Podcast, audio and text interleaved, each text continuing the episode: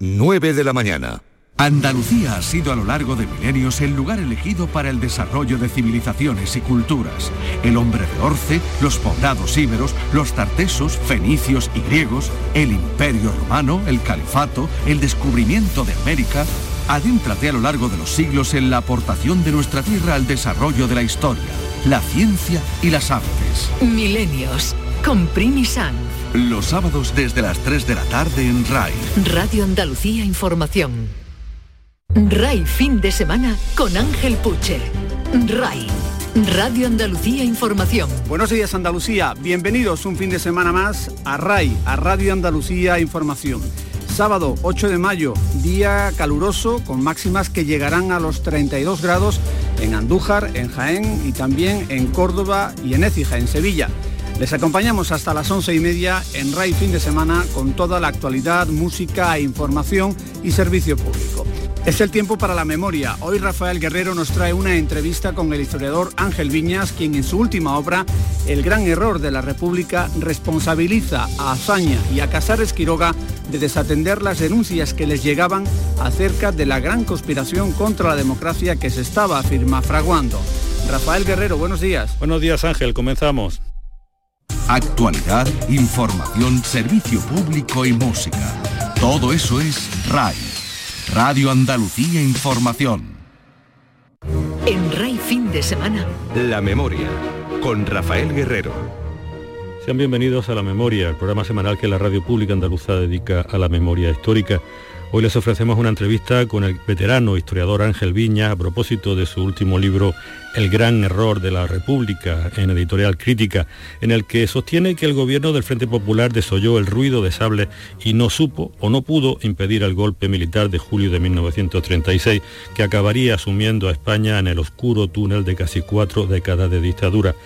Ángel Viña responsabiliza especialmente al presidente de la República, Azaña, y al primer ministro Casares Quiroga de desatender, tal vez por miedo, las reiteradas denuncias que le llegaban acerca de la gran conspiración que contaba ya con el apoyo fascista de Mussolini. Expone numerosos ejemplos, como el del espía infiltrado en la cúpula de la UME que denunció sobre y sobre sueldos sospechosos a altos mandos militares desde 1935, y el del gobernador civil de Granada, que estuvo dos meses enviando informes sobre los preparativos hasta junio de 1936, cuando el golpe ya era imparable, sin que nadie los tuviera en cuenta.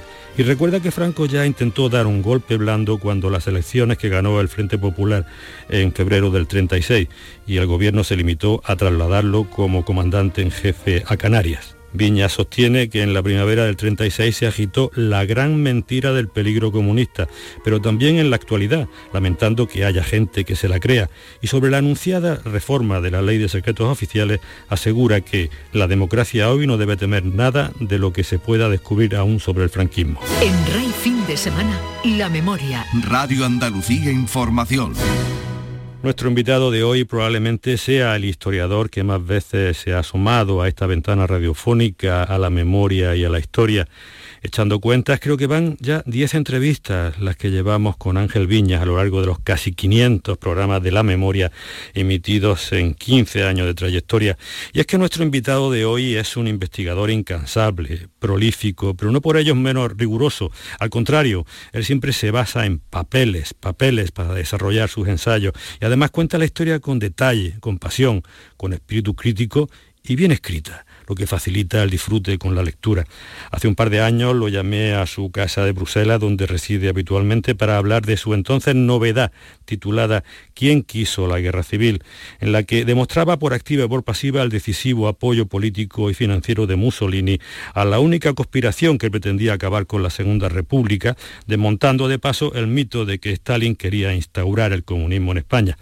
Ahora Ángel Viñas, este veterano historiador que ha sido diplomático, catedrático y que se mueve como pez en el agua en los archivos internacionales, publica como casi siempre en crítica, El gran error de la República, una continuación del libro anterior donde acusa de negligencia a las más altas autoridades republicanas por no haber sabido, querido o podido evitar el golpe que acabaría con la Segunda República Española. Y mira que había indicios y evidencias del ruido de sables que se venía encima. Ángel Viñas, bienvenido de nuevo a la memoria, que es como tu casa, ¿no? Muchas gracias, Rafael. Muchas gracias, muy amable. encantado, encantado de estar de nuevo aquí. Igualmente. Recuerdo que en el último, hace un par de años, eh, con motivo del último libro, titulaba yo la nota Mussolini apoyó en secreto la conspiración monárquica para acabar con la Segunda República e importar su modelo fascista. Evidentemente, eh, ahora es como mm, una consecuencia de lo anterior porque ya vamos a pasar a que sabiendo que estas cosas, esto se estaba cociendo, pues es el, gobierno republicano el que, mm, bueno, ¿no se enteraba o qué pasaba? No dio la talla, no dio la talla, no dio la talla, simplemente no dio la talla. Se ha dicho que el gobierno republicano eh, no quiso evitar el golpe. Eso no es cierto. Lo quiso evitar. No supo y al final no pudo. E, esa es mi tesis fundamental en tres palabras. No pudo, pero eso fue al término de un proceso que se desarrolla a lo largo de la primavera de 1936. Y yo lo que eh, examino es con, unos antecedentes que nadie había eh, investigado, pues trato de demostrar que, que sí, que que pudo, pero que en realidad como no supo, se le echó el tiempo encima y ya con una vez que Mussolini mm, declaró su guerra particular a la República en un acto de gangsterismo internacional, ya era imposible parar el golpe. Sí, porque de alguna manera en tu libro, pues eh, digamos que por mucho que digamos que la República en general no estuvo al loro o no quiso estar al loro de esa conspiración, en tu libro se deduce que los preparativos en el estamento militar y en el marco de la conspiración ya estaban bien asentados durante el bienio de derecha, es decir, antes del triunfo del Frente Popular en febrero del 36, ¿no? Como que ya la suerte estaba echada, sobre todo desde que Mussolini entra en el negocio, ¿no? Claro, por eso ya escribí yo en el libro anterior que en octubre de 1935, cuando Antonio Goicochea, el número 2 de Calvo Sotelo, va a ver a Mussolini, le dice con toda soberbia, si la izquierda llega al poder alguna vez en España, nos sublevamos. Punto. Ya está. Estaba, estaba dicho, por tanto se trataba de... Estaba dicho. Era, hablaba en nombre de Renovación Española, de los carlistas y de los militares los militares que estaban en la Unión Militar Española, que dirigían los propios monárquicos. Sí, por cierto que había, eh, la República hizo también lo que pudo o no, o no lo suficiente probablemente para infiltrarse en esa cúpula de la Unión Militar Española que era el germen de, la, de la, conspiración desde el punto de vista militar, ¿no? Eh, curioso lo de Manrique. Manrique, cuéntame. Eh, el, espía Manrique, es decir, un militar cuya identidad no se conoce, que infiltró la oficina de información y enlace de la Dirección General de Seguridad en las filas, en la cúspula de la conspiración. Yo he encontrado, ha encontrado muchos de los informes que este Manrique eh, envió a, la cúpula, a la DGS. Eh, luego, pues a este hombre le echaron a patadas. Quizá, quizá eso fue un error, ¿no? Seguro que fue un error. aun, cuando, aun cuando hazaña en sus en sus diarios lo justifica mal, pero en fin. No casa mucho las cosas, porque vamos a ver, este Manrique estaba espiando a la cúpula de la UME en el 35, de la época del gobierno de, derechas, ¿no? Y, Por supuesto. Eh, y luego, ¿qué pasa? Gana el Frente Popular y le dan una patada a Manrique y, desarman el espionaje contra la conspiración, ¿o qué? Desarman por lo menos la operación de Manrique. Esa la desarman, porque yo no yo ya no he encontrado ninguna referencia más, ¿no? Claro, puede ocurrir siempre en estas cosas de espionaje que algún papel se me haya escapado, no lo haya, no lo haya podido ver o, que haya desaparecido, ¿no? Pero de Manrique no se vuelve a oír nada, no se vuelve a oír nada. Sí. Eh. Así que yo creo que lo que pasó es que simplemente cuando vio que su contacto en la DGS, que era el director general de seguridad, un capitán de la Guardia Civil eh, que se llamaba Vicente Santiago Hudson, le, echaron a patadas, pues él dijo, bueno, pues yo a mi plin. La obsesión de la UME era el anticomunismo. Exacto, ellos tratan de sublevar a las guarniciones, de encrespar a las guarniciones, de movilizar a las eh, guarniciones con la especie de que en España se estaba preparando una revolución comunista y que había que atajarla. Es lo que va a decir Franco a lo largo de 40 años. ¿eh? Sí, y la gente se lo creía, se lo creía. Y la gente se lo, se lo termina creyendo. Y, se lo sigue creyendo. claro, la gente se lo termina creyendo, lo han dicho tantas veces, pues será verdad. Pues no, es mentira desde el principio. También se, había sus Bárcenas entonces, ¿no? Digo lo de lo de Bárcenas por lo del PP, porque eh, veo también que había un diputado de Renovación Española que se dedicaba a soltar sobresueldos y sobres. Eso lo decía Manrique, ¿no? Parece que eso lo descubrió Manrique, el espía. eso no es que no hay nada nuevo en la viña del Señor. O sea, que, eso, que había, que había sobresueldos para que los, los jefes... Había sobresueldos, claro, y quien los pagaban pues eran los monárquicos, también con la ayuda de Marc, y los pagaban pues a todo el mundo, ¿no? carlistas, a los pistoleros falangistas, bueno, había, que, había que crispar los ánimos y, naturalmente la, la, izquierda pues se dejó crispar todo, hay que decirlo. ¿no? También es verdad que, que la crispación política tiene una lógica a la que es difícil sustraerse. Eh, en los años 30 y, en estos años últimos, ¿no? La crispación política obedece a unas lógicas a las que son a las que es difícil sustraerse. Y la polarización extrema. Y la polarización, claro, lo que pasa es que la polarización se crea no es un fenómeno automático. En el año 36 se crea, en el año 2020 se crea, en el año 2021 se crea. Bueno, luego las con esto no quiero decir que las situaciones sean iguales. Comparando con el pasado, ¿no sería que pecaba de ingenuo la autoridad republicana, la máxima autoridad republicana, porque pensaba que al final esto de, esta conspiración iba a ser como una especie de patochá, como la de la Sanjurjada en el 32? No, no, no, no, no, no. Yo no creo que fueran ingenuos. Creo que cometieron errores, creo que cometieron errores de juicio y de comportamiento, pero de ingenuos no porque tenían mucha documentación, tenían mucha documentación, tenían mucha información, de la que yo probablemente he sacado solo una parte, ¿no? Habría mucha más. Lo que pasa es que, bueno, yo he hecho una selección de lo que me ha parecido más relevante, ¿no? Pero la información que he localizado solo hablaba en una dirección, solo hablaba en una dirección. Y eso no pasó en la Sanjurjada. Eso no pasó en Sevilla en el año 32. Yo te puedo decir, no lo cuentas tú, pero te lo cuento yo. Estuve en 2008 en Tetuán entrevistando a Mohamed Benazud Hakim, eh, que tiene, por cierto, un archivo que habría que revisar y abrir por completo porque debe tener muchas cosas interesantes. Y me dijo entonces que ya en el 32, en la época de la preparación de la Sanjurjada, el líder nacionalista Abdelhalek Torres eh, fue a Madrid y habló con, con Azaña, a quien advirtió que se estaba fraguando algo militar en la zona. Y eran solo los preparativos de la Sanjurjada.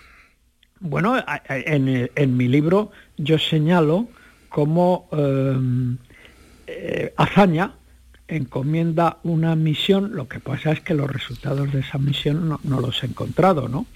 Precisamente a al capitán, entonces creo que era teniente, con otro que fue después jefe de la Oficina de Información y Enlace en la primavera del 36, Francisco Buzón, a que hicieran un viaje de inspección a Marruecos, en relación con la Sanjurjada y después de la Sanjurjada.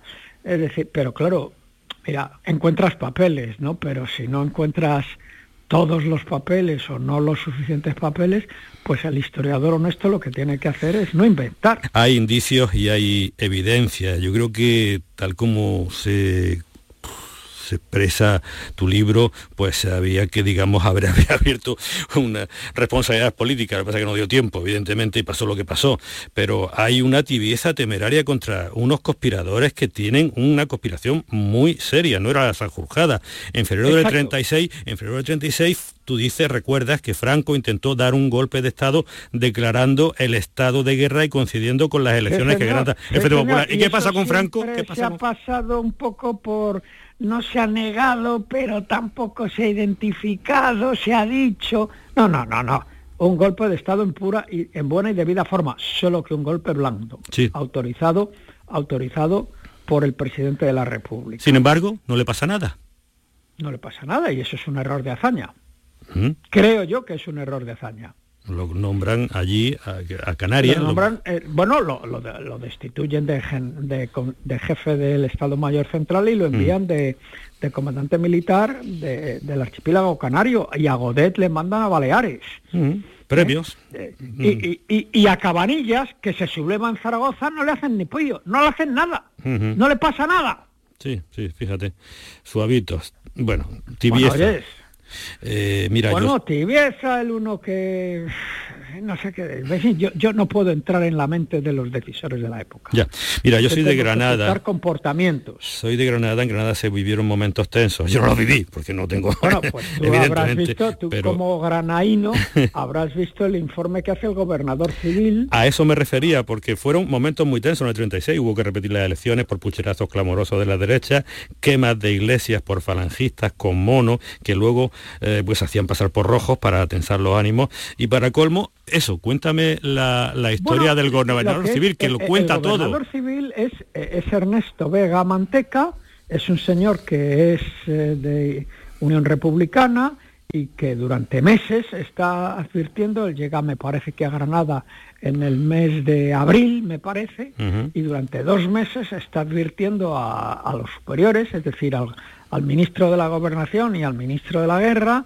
al subsecretario de la Gobernación, eh, está a la policía, de, que la conspiración está en marcha en, las, en la guarnición, de que por aquí, que por allá, que y, no le hacen ni, maldito caso, ni maldito caso. Va a Madrid, escribe, habla y al final el 24 de junio hace un informe, se lo da al 24 de junio, ya demasiado tarde, ¿no? ¿Eh?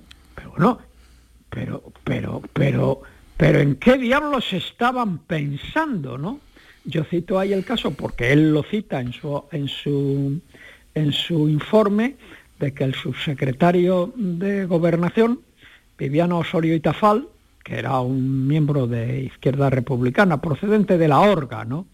del partido galleguista de, de Santiago Esquiroga, dice, bueno, es que hay que tener mucho cuidado con los militares. Bueno, hay que tener mucho cuidado con los militares. Si los militares se van a su lugar, ¿qué haces? Ahora, yo no sé si eso era la opinión de Viviano Osorio y Tafal o era también la opinión del ministro, que debía de ser una cémila importante, Juan Moles. Y en cualquier caso, estas informaciones llegaban a la superioridad. Ángel, por cierto, hablabas de Casares Quiroga, gallego, y yo recuerdo que hace un año, justamente al inicio de la pandemia, entrevisté a Paul Preston, que le dio eh, una interpretación al tema de la carta laberíntica en la que er, Franco, eh, digamos que avisaba eh, del golpe, poquito antes, no sabemos que mm, si lo que quería es que le entregaran el mando y hacer el otro golpe blando como el que había amagado en, las elecciones o qué qué te parece esta carta porque ahí parece que tenéis discrepancia. yo le yo sí yo le doy una interpretación diferente a la de Paul Preston. Soy muy amigo de él pero oye eh, eso no significa que tenga que tener las mismas opiniones que él no eh, yo creo que esa es una carta que se que la que se conoce que ha sido falsificada. Lo dije ya en un libro anterior eh, que ha sido falsificada con objeto de demostrar que Franco hizo todo lo posible por eh, evitar la guerra civil, pero que al final fue imposible. Es decir, que es una carta interpretada por en favor de Franco, da a conocer él mismo, ¿no? O sea que claro, él, no va a ir contra, él la hace para sentar una tesis. Bueno, yo creo que fue esa carta con esa redacción conocida no existió, que tuvo que ser, si hubo una carta, cosa que tampoco sé, porque no lo sé, lo que sí se sabe por una carta que escribió Franco Amola y que publicó Tussel, Javier Tussel hace ya muchos años, es que Franco mandó una copia de la carta que dijo que había enviado a Santiago Casares Quiroga a Mola. Entonces, si eso es cierto, y yo no lo tengo, no lo, no lo, dudo, no pudo ser la misma carta. Tuvo que ser otra. Eh, y tampoco sabemos, oye, si se recibió, ¿eh? Ya, esa es la cuestión, que no sabemos si llegó a su destino. mira, mira. Hay mucho, muchas cosas en el aire en relación a esa carta fantasma, podríamos de Franco, muchas cosas en el aire, demasiadas.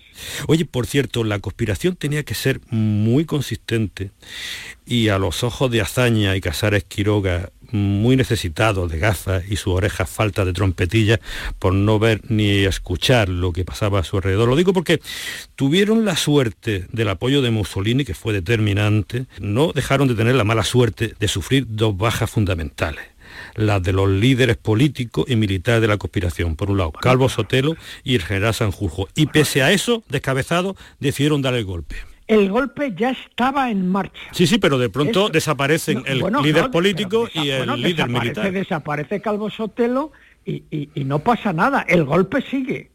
Probablemente el asesinato de Calvo Sotelo decidió a algunos militares más, pero eso es irrelevante. El golpe ya estaba a punto de estallar. y, lo, del, eh, ese es el 13 de julio. Y el 20 de julio, el 20 de julio eh, muere en un accidente de avión absurdo eh, el 20 de... Ya, ya se había dado el golpe. Los contratos que firma Fer... Rodríguez con los italianos son del 1 de julio. 1 de julio. Sí, ya estaba todo. Claro. Ya estaba todo ya en marcha, estaba ya todo en marcha. Yo creo que el golpe se hace imparable, imparable, hacia junio de 1936 no por los esfuerzos de Mola, como se ha dicho siempre. Es, mira, los historiadores se han dejado, yo no, pero en fin, los historiadores se han dejado engañar porque los, únicos papeles así de la conspiración que se conocen son los de Mola. Pero eso, eso, es, eso es una minusculísima parte de los papeles de la conspiración. Ricardo de la Cierva. ¿Por qué? Porque distraían la atención de Franco y de Sanjurjo y de Calvo Sotelo, si es que él llegó a enterarse de eso. Yo supongo que sí. Bueno, el caso es que Franco en esa... Franco se, cuela, Franco se cuela, como tú bien dices. Ve una, una, una, una, ventana de oportunidad, se cuela, y no tiene quien le, quien le diga que no, porque quien dice mola, bueno, yo he descubierto ahí, en mi libro reproduzco, el telegrama que Mola manda a Franco a finales de julio, diciendo que está a sus órdenes. Ya está, pues se ha acabado. Y, acaba eh, precisamente el factor Franco, que Franco se hiciera con el poder, eh, lo que determina es que la, la guerra se oriente de determinada manera ante la ante el nerviosismo de italianos y de, y de nazis alemanes, porque no soportaban la lentitud de Franco, pero Franco iba a lo suyo, cuquito, cuquito, pero a lo suyo. necesitaba una guerra lenta. Una Franco dice a los italianos que quiere ir a Madrid en el mes de septiembre, que quiere ir a toda velocidad a Madrid porque teme que intervenga la Unión Soviética. En realidad no hace nada. Demora todo lo que puede el asalto al Madrid y fracasa. Mm. Ahora, que él quisiera coger Madrid, probablemente sí, vamos, yo estoy seguro que sí, pero que tampoco, tampoco era un hombre que tenía mucha prisa, porque desde el primero de octubre está en el machito. Date cuenta que la, la guerra, el golpe se hace para restaurar la monarquía, Eso no para poner a Franco. Ya sabes que aquí ha habido destrucción de material hasta en democracia y que los archivos muchos están mal gestionados, sin archiveros profesionales, en fin, un caos. Supongo que con la nueva ley de memoria democrática que está en, trámite, habría que ilegalizar esas fundaciones fascistas que poseen archivos abiertos solo para consultas de investigadores afines. Y bueno, la novedad, perdona, la novedad reciente del anuncio de la reforma forma de la ley de secretos oficiales franquistas. ¿Qué me dice de este par de temas? Yo no lo sé, yo no he entrado nunca porque yo me he guiado por los papeles de la Fundación Nacional Francisco Franco que están en el Centro Documental de la Memoria Histórica de Salamanca. Hmm. Yo voy a los archivos oficiales. En los archivos oficiales yo personalmente, Ángel Viñas, ha tenido siempre un trato excelente. Y los archiveros con los que he trabajado o con los que me he relacionado han sido, sin excepción, Mm. absolutamente eh, cordiales. Luego habrá gente que haga hecho otras experiencias, yo, yo eso no lo puedo saber, ¿no? Eh, ahora, sobre la sobre la Fundación Nacional Francisco Franco. Bueno, la Fundación Nacional Francisco Franco y en particular su, su responsable, director o como se llame, un ex general de división, se, ha, se ha personado en los medios de comunicación dando poco menos que alaridos en favor de la figura de Franco. Bueno, eso no es, no es delictivo, que yo sepa, ¿no? Ahora, no se encuentra normalmente en otros países eh, gente que tenga fundaciones a favor de Adolfo Hitler, de Benito Mussolini, del Mariscal Petain, en fin, eh, de León de Grel. No, no, no, ah, no. No, Bueno, es un caso un poco raro, ¿no? Un poco raro, español. Sobre el anuncio de la reforma de la ley de secretos oficiales. Bueno, de la ley de secretos oficiales, mira, llevamos ya un retraso de 20 años por lo menos. Yo no creo, personalmente, que la democracia española tenga que temer nada de lo que se pueda descubrir sobre el franquismo. A mí, una ley de secretas oficiales que sea homologable con los países del entorno nuestro, pero que levante el secreto de los papeles del franquismo hasta la muerte de Franco, para mí sería lo ideal. No tenemos nada que temer. Lo que se ha dicho por parte del PP, ministros de defensa del PP, de que eso nos puede enemistar con amigos. qué amigos? ¿Qué amigos? ¿La Alemania nazi y el 18? ¿La Alemania nazi? ¿La Italia fascista? ¿El Chile de Pinochet? de Petán? ¿El Chile de Pinochet? Pinochet. Pero bueno, pero por Dios, ¿en qué mundo vivimos?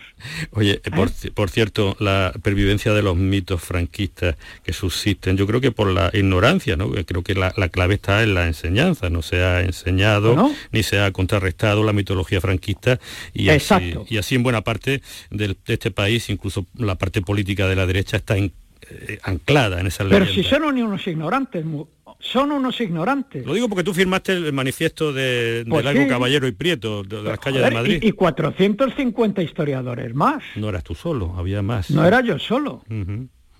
Yo no lo hice. Oye, mm, no se pueden comparar las, situaciones de entonces y de ahora. Estamos también en una polarización importante de la vida política, eso es innegable. Pero que haya ahora mismo militares, como decía Franco, que, que no le importaba cargarse a media España, que lo dicen ahora en el chat este de los militares. ¿Y qué me dice de ese concejal que ha propuesto concejal de Vox, que ha propuesto que se erija una estatua de Franco en Badajoz, justamente donde se produjo una de las matanzas más terribles de la guerra civil. No sé, cuesta imaginar que con una educación democrática sólida en Alemania alguien quisiera erigir una estatua de Hitler en uno de los campos de, exterminio de su territorio actual, por ejemplo en Buchenwald. Sí, bueno, eh, eh, ciertamente sería insólito. El Tribunal Supremo, me parece, ha determinado que un chat privado es un chat privado y que está sus, las expresiones que en él contienen eh, caen dentro de la libertad de expresión y de las libertades individuales. ¿Y sobre lo de Badajoz? Yo, bueno, sobre me parece una barbaridad, me parece una barbaridad. Y eh, pues, ese concejal de voz o de quien sea del partido merece azotes públicos en las nalgas. es para reírse, pero es para llorar también. En fin, eh, lamentablemente no hay tiempo para más, solo para agradecer a nuestro invitado de hoy, Ángel Viña, su disposición a explicar la historia sobre la que previamente ha investigado, haciendo acopio de multitud de pruebas y de papeles.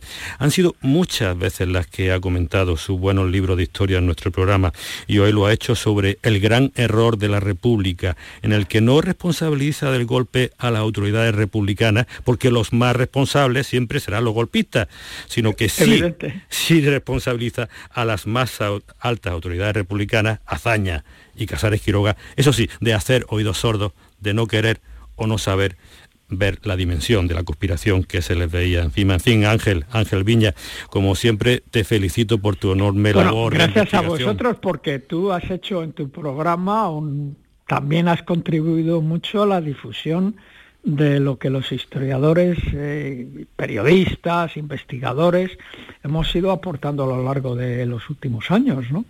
Y esto en un país que, que no termina de ajustar cuentas con su pasado es muy de agradecer porque al parecer Aquí las únicas cosas que oyen son los gritos y alaridos que pronuncian ciertos partidos, pero no lo que decimos los historiadores, ¿no?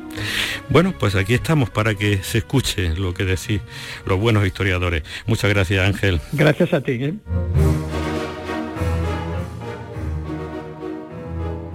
Les recuerdo que la memoria está presente en Twitter con la cuenta